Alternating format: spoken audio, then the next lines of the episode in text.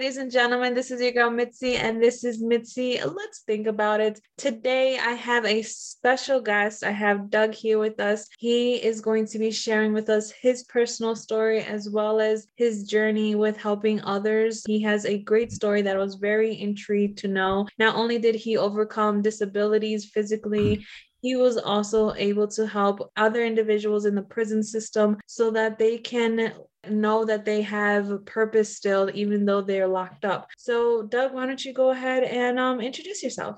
Okay, Mitzi. Well, thanks for having me here. I hope to have a really interesting conversation with you. By way of background, I was born with a lot of what we'd call disabilities today. I was born in 1950, a long time ago for a lot of people, I know. I was born almost blind, partially deaf, crippled with two club feet, left handed, bad teeth. I mean, the list just went on and on and on and on. And in those days, although I grew up in privilege and affluence, my parents had no clue how to deal with somebody that was had the problems that I had. And so I had a really rough childhood. Although I didn't lack for anything materially, I did not have a lot of emotional support. The one thing I did have going for me was a good intellect. And ultimately, I was accepted at and attended Dartmouth College, an Ivy League school, and in New Hampshire. And then after co- college, came back to California and entered law school and became a lawyer. And for 22 years, I was a trial lawyer, trying very complex, large commercial cases, usually involving a lot of money and a lot of complexity. And through a series of circumstances that are interesting but probably not relevant, I, in mid career, decided that being a trial lawyer was not my calling. So when I was 48 years old, I went back to school to earn my master's degree in peacemaking and conflict studies. And in 2000, I gave my after many, many discussions with my law partners, I gave them a week's notice and walked out. I left $10 million on the table and started my own peacemaking and mediation practice. Yeah, so I've, I've seen it made um prison for peace and what really got you into prison of peace and so, why did you decide to focus your area of expertise in prisoners so after I left the practice of law, that was in 2000, I began working as a mediator and a neutral and also developed some unique de escalation tools. 10 years later, in 2010, uh, my close friend and colleague Laurel Kaufer called me I live in Central California. She lives in Los Angeles. And she called me and said, Hey, I want to read this letter to you. And it was a letter written by uh, Susan Russo, who was a woman serving a life sentence without possibility of parole at the largest, most violent women's prison in the world, which happens to be about an hour and 15 minutes from where I live. And in that letter, Susan asked if Laurel would be willing to come in and teach a networking group composed of life inmates uh, in this prison to become peacemakers and mediators so they could stop the prison violence. And she read the letter to me and said, What do you think? I said, I think we should do this. So that's how it started. It took us six months to get permission to start, but in April 2010, we uh, started with our first group of 15 women, ages 30, roughly 30 to 65, all different ethnicities and extremely diverse, but they were all serving either life or long term sentences. We had developed a complete curriculum of how to take somebody who has no skills whatsoever and turn them into a powerful peacemaker. In at that time, it was a 12 week, roughly a 12 week process, and it exceeded our expectations beyond imagination. By the time we were three weeks into the first cohort, we had a waiting list of 300 women who had heard about the program and wanted to get training. And so we started, the first cohort was 15, and then the next co- cohorts after that were 30 and 40 women in a cohort, which was so we could get serve as many women as we could. And then we started teaching the women how to teach. So we, we took uh, that first 15, about eight of them became trainers.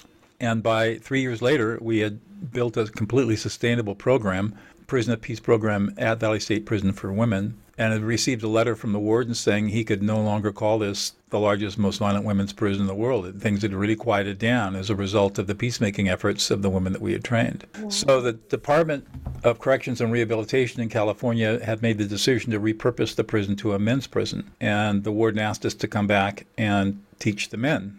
And we weren't sure how that was going to work, but we said, okay, we'll give it a try. And so for the next, from 2013 until 2016, we did exactly the same thing in the same prison, but this time working with males who were incarcerated, all lifers and long termers.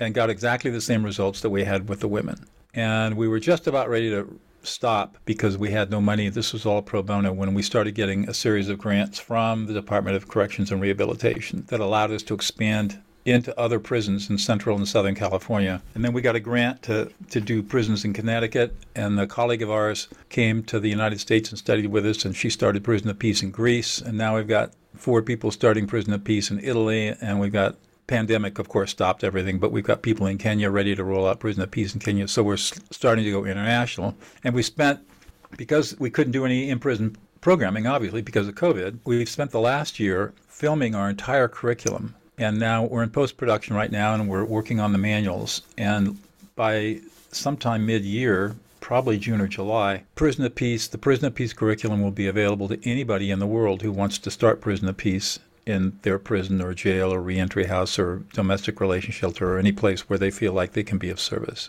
So it's pretty exciting for us. Wow, that is very impressive, especially with the fact that you guys have been able to go internationally. And to be honest, it doesn't seem like it took that long. You know, it seems like I know that, you know, years goes by, but after the foundation set, it really sounds like it really went off fast.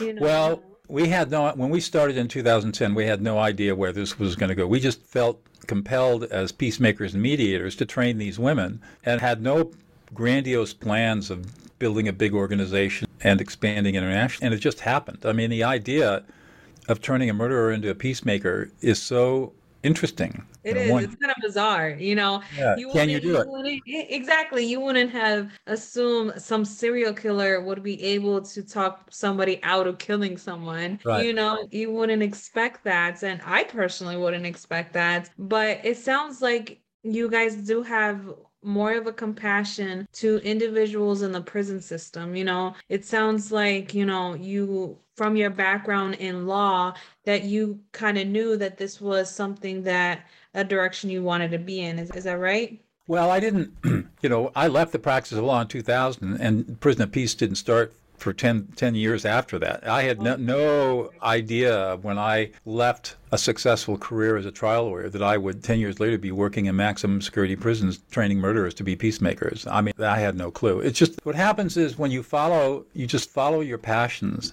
and these opportunities present themselves to you. And they're just random events that happen and you follow it. And, you know, if you're lucky, it leads to some pretty amazing work. And that's what Prison of Peace has been. I mean, we put in a lot of hard work. This is not easy work going into a prison and training people, but but we did it. We made a lot of mistakes. We learned how to do it and built a system that's replicable and duplicable. And you know, we're able to. We've served over 20,000 inmates over the last 12 years, and of the inmates in California that have been released on parole that went through our program, none of them have reoffended. Oh, Zero oh, wow. recidivism. That's impressive. Not even reoffenders after they gone through your program. It's like they really took that information with them That's and right. allowed it to sink in so that when they went back into the real world that they knew how to live life again because that is a very high statistic for individuals to recommit crimes after leaving the prison system so that is very impressive i guess my next question is I guess a little bit more personal, you know, because you stated you had a couple, you know, you, I mean, not a couple, a lot, a lot of disabilities growing up and, you know, getting yourself around and just doing things you know how did you overcome those personal disabilities or those personal obstacles? Because for you it wasn't a disability for you it's just who you are. Right. so how did you how were you able to teach others around you that this is just who you are and they may see it as a disability but for you it's not a disability? Well each of the problems i had presented different problems and different solutions. For my club feet, I underwent a lot of surgery when I was very young. I couldn't walk until I was three years old. Mm. And even then, uh, and even today, you know, I'm not as mobile as I can do a lot of stuff. I mean, don't get me wrong, I've done a lot, a lot of accomplishments, but you just have to work with it. My vision it turns out that nobody could understand why I was doing poorly in school until the fourth grade when a school nurse decided to test my vision and found out that my vision was 2500. I was blind. And they put big old Coke style glass, Those black glasses. Uh huh. total, total geek at a time in the 50s when that was not cool. And all of a sudden I could see. I advanced three grade levels in one summer wow. to the astonishment of everybody. Uh, and I just became an avid reader and would just all I wanted to do was read. And I read everything. Uh, I'll never forget. I was that summer. I think I was in the our public library in our community in the in the adult section, and the librarian called my mother and said, "He's in the adult section. what do you want me to do?" Said, let, let him read whoever he wants to read. This is great. Yeah. Right. So, so that solved that problem, and then, but my biggest problem growing up although I did have these physical challenges, was that it was emotional because I had I was pretty wounded emotionally by all of this stuff. You know, when you're a kid and you, you can't be athletic because you're crippled and you got to wear thick glasses and you know you're just not you're not going to be one of the cool kids and so that was tough and I covered it up with my intellect and, and arrogance but underneath I was really really wounded and it took me a long long long long time to get over that arrogance and to really start moving into my authentic self. A lot of personal work. However, I mean, I really tell people my life really didn't start until I turned 50. And then since then, mm-hmm. I've just live a, a blessed life of happiness and joy and service. But it took a long time.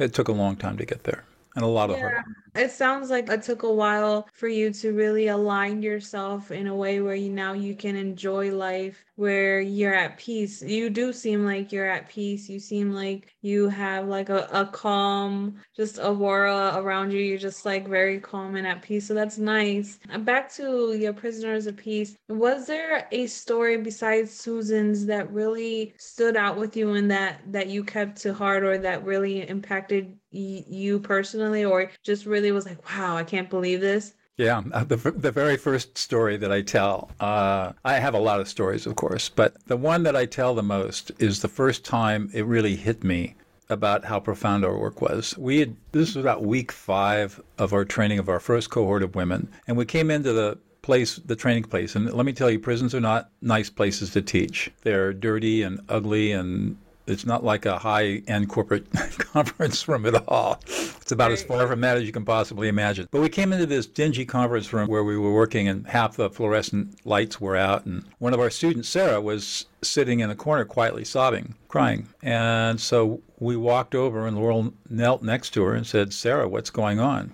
And Sarah told us this story. She said, I'm serving a 25 to life sentence. And the reason that I'm in prison is because I was an alcoholic. And 18 years ago, I was drunk and killed a family of four as a drunk driver. I came out of the accident without a scratch, but I basically killed a family. So when I was sentenced to prison, I had to give up my three year old boy to my sister to raise. And I've written him every single week since I've been in prison, and I've never heard a word from him. He's never called me, he's never written to me, he's never come to visit me. Everything I know about him, I get through my sister. Well, earlier this week, I decided to write a different kind of letter, a letter along the lines of what you have been teaching us about how to listen to emotions. And I just imagined all of the emotions that he must have been feeling over these last 18 years. And I wrote a long letter just basically reflecting on his experience, having had his mother abandon him and, and, go to prison. And today, for the first time in 18 years, I received a letter back from him. Wow. And he was really angry, which he had every right to be. But at the end, he said, I love you, Mom. P.S. I'm bringing my girlfriend and we'll come visit you in three weeks. And she started crying again. And I just was floored by that. And I thought, wow, we really have something special here and very, very powerful. And that's when I realized that the power of what we were teaching had the ability to really profoundly affect people's lives.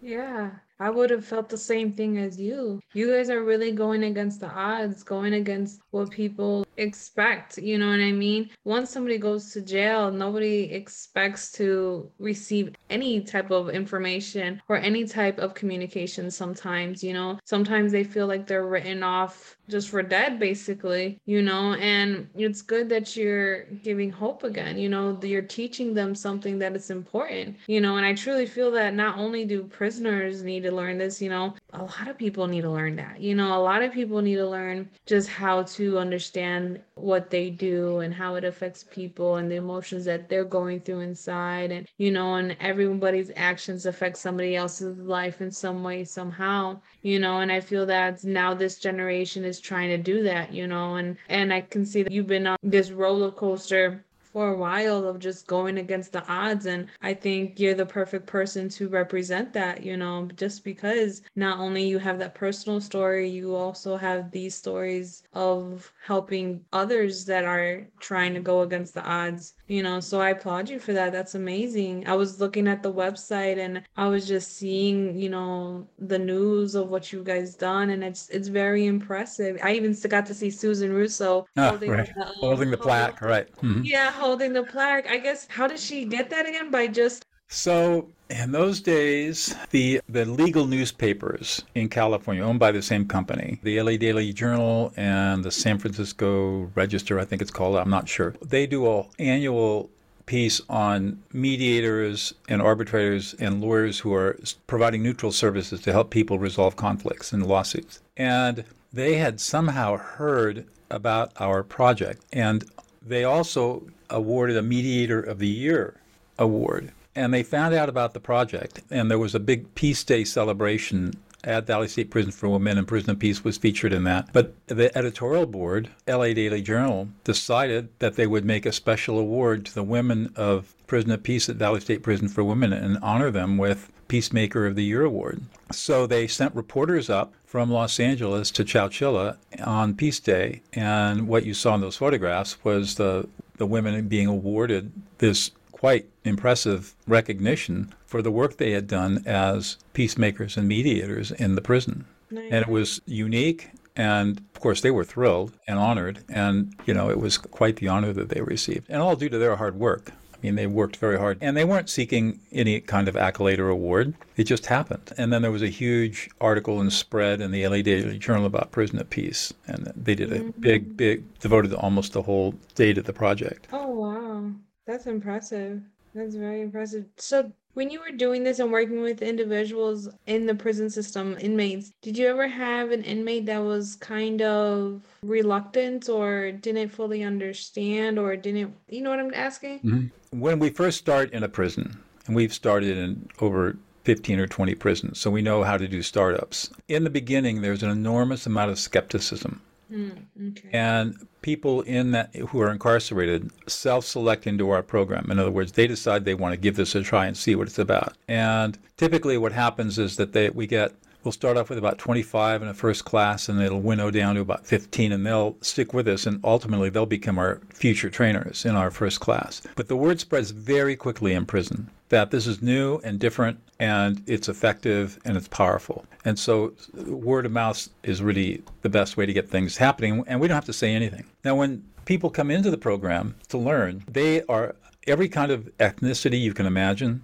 There are all kinds of different educational levels from grade school all the way up to doctorates and professional degrees, learning disabilities, mental illness, I mean, it, the list goes on and on and on. And so we've had to learn how to teach to this extremely diverse, challenged population. And we've also learned that a lot of the skills we teach are counterintuitive to what people think they know about making peace and conflict. And so there's a lot of skepticism. And all we do is ask them to just do what we tell them to do, practice it. And you know, usually within a couple of weeks, the skepticism is completely gone and they become avid students and practitioners because they see that what we teach really works. You really can calm an angry person in 90 seconds or less. And so that's how it works. Occasionally, people will come in, they hear prison of peace, and they think it's some faith or religious thing, and we say, no, no, no, we're secular. you know? And uh, so they leave. But most of the time, people come in skeptical and leave ardent believers in the process. That's good. And what are the main core values of Prison of Peace? Like, what do you, what are those core values that you guys try to share and represent? Well, our program is based on a philosophy known as restorative justice. Prison of Peace is not a restorative justice program per se, but the philosophy of restorative justice, which is when there is conflict or offense, the only way there's going to be true justice is if the victim, offender, and the community come together to talk about what happened, to discuss and agree on how to make things as right as possible, and to prevent future harm. So when we're training all of these people to be peacemakers, we're training them to basically do that process. Bring people together that are in conflict, have them talk about the conflict, have them talk about and make agreements about how to make things right, and then how to prevent future conflict, and thereby eliminate violence in the prison. And, and what we have found universally is that even with the most violent offenders, the reason that they use violence is because it's the only conflict resolution method they've ever learned. Babies are not born as murderers. They're bred to be murderers by their families. And if they don't know anything other than violence, then that's what they're going to use when they are confronted with a conflict. What we have found is that none of them like violence. And when offered powerful alternatives that can solve problems peacefully, they take to it like ducks to water. They love it because it works. Yeah. I mean, I could imagine. I don't like violence. You know what I mean? If you choose option A or an option B and option A is violent, I'm going to choose option B no matter what it is. That's smart. You know, just trying to put, I truly believe that everybody knows good and bad. You know, just sometimes people are just pushed to a certain extent where they feel like they just have to do bad or they just have to do it or they don't recognize what is good for them is, is bad for other in other people's eyes. Right. So I think just separating that and just bringing it to light is what's needed. So that's good that you guys do that and that's your core values is trying to change people's perspective and seeing it differently like i said earlier. That's amazing. Um do you think this is ever going to branch out to like community centers and boys and girls clubs and things like that or are you guys well they, it already is in many ways. I mean there are many many community justice centers around the country that engage in victim offender dialogue and community mediation. We take it our training is much more rigorous and lengthy than the training that you would get in a community justice center or a community mediation center because we're working with a population that has no skills. And so we have to teach them a lot of basic skills in communication and listening and problem solving before we can ever teach them how to become mediators. But it's already out there. I mean, the work we've just taken, we're both law professors at Pepperdine University School of Law, at the Straus Institute of Dispute Resolution, and we just take what we already know and refine it for this particular population. And they're able to successfully deploy it once they learn it in their prison communities. Awesome. That's a good idea.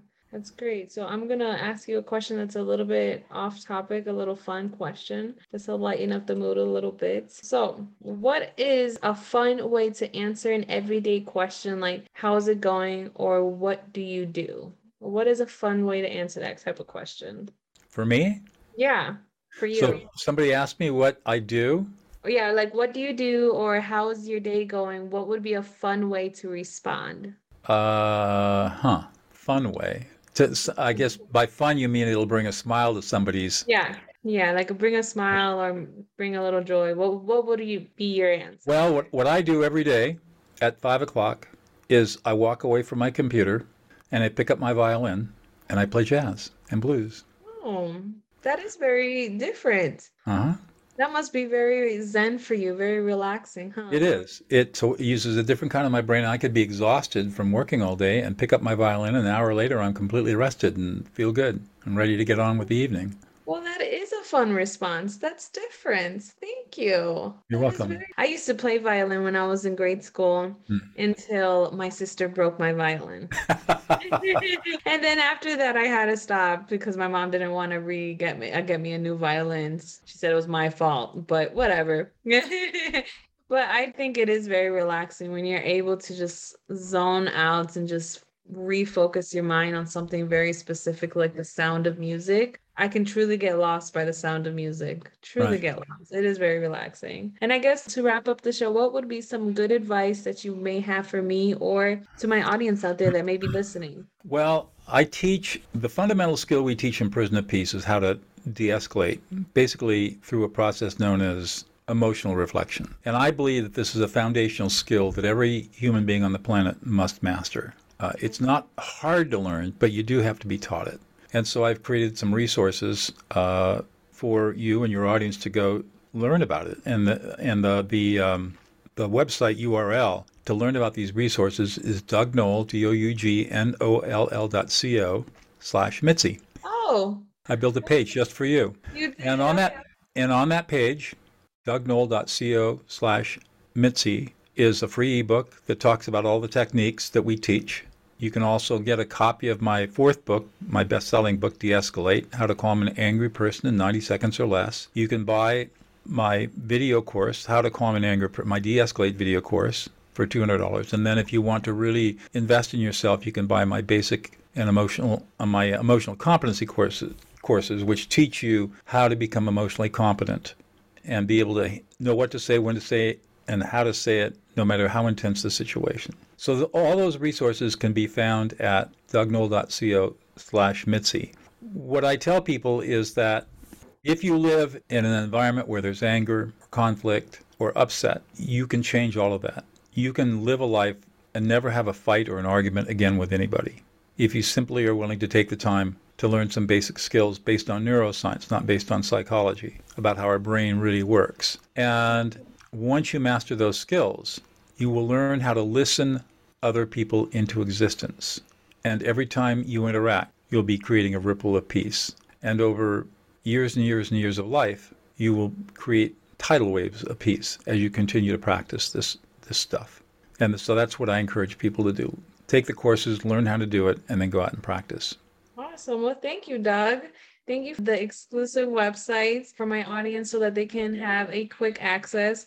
I just finished adding that website to my um, mitzythinking.com under special guests under your picture. You'll be able to find that link directly so that you'll have access to this learning to de escalate a situation that may be going out of hand. You know, these are things that people need to take advantage of. You know, I didn't really know that there was a difference between psychological and neuroscience, oh, but oh, yeah.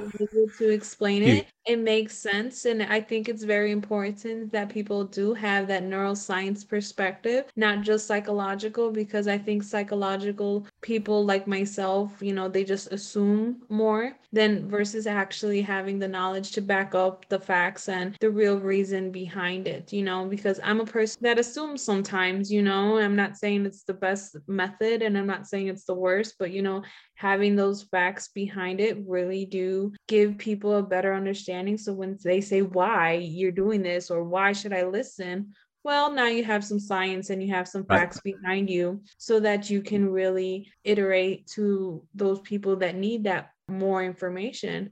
So thank you for that, Doug. I really appreciate that. It's awesome. Well, this this has been a great conversation. I thank you for your time. And my listeners, please stay tuned. Please check out the site, check out his book, you know, check out the resources that are out for you so that you can start making that change because the changing the world doesn't happen until you change yourself and you change your frame of mind. And then you can start helping changing the world. So start with yourself first. It's always important. Until next time y'all. Bye